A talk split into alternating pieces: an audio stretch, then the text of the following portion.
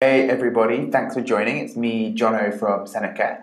And in this episode of Chemistry A level revision, I'm going to be talking to ionization energies. Okay, so really fundamental topic for the entirety of the A level course. So let's make sure that you feel really confident with it. Um, let's dive in. So, ionization, what is that? Basically, it's a reaction where one electron is removed from an atom. So, there will be one electron in the product of the equation. So we will always have an electron on the right hand side of the equation, okay? So that's like a cute little giveaway that it's an ionization energy equation, okay? So the charges, we must understand, must understand the, the charges on the atom during the reaction. During ionization, we move, remove one electron from an atom. As the negative electron is removed, the atom's charge will increase by one. So the second ionization of sodium converts Na plus to Na2 plus. The general formula would be Xn plus to X brackets N plus 1, okay? The state symbols, really important. Ionization energies are always defined as being in the gas phase. So atomic species of any charge on either side of the equation will have the same state symbol, gas, brackets G. We do not define the state of the electron. It has no state symbol. Putting all of these features together, we gain the ionization energy equation. This is best shown by a few examples, so let's go through some. The first ionization energy of sodium, Na gaseous goes to, little arrow, electron, no state symbol, plus Na plus gaseous. So to show gaseous, we just do that cute little brackets G, okay? The second ionization energy of Mg, let's do another example. Mg plus gaseous goes to Mg2 plus gaseous plus an electron, okay? So the second ionization of magnesium would produce magnesium ions with a charge of 2 plus. And then if we take that a bit further, the third ionization energy ionizes the species from a 2 plus to a 3 plus ion.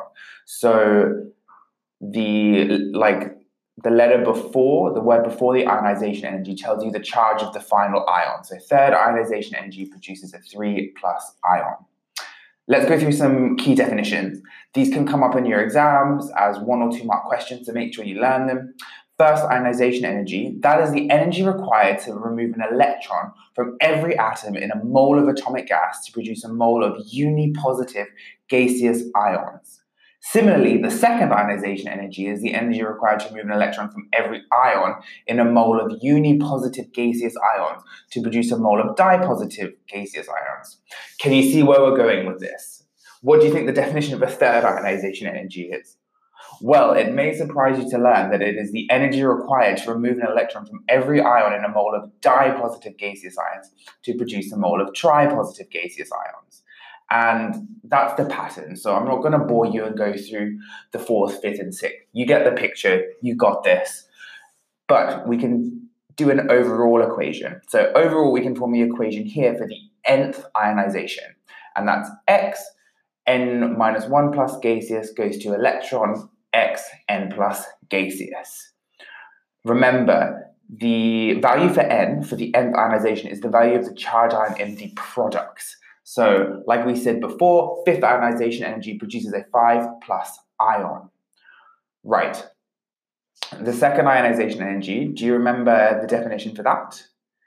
Is the energy required to move an electron from every ion in a mole of uni-positive gaseous ions to produce a mole of di-positive gaseous ions, okay?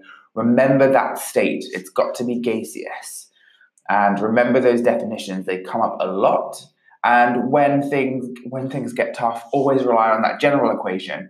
X n minus 1 plus gaseous goes to electron plus x n plus gaseous.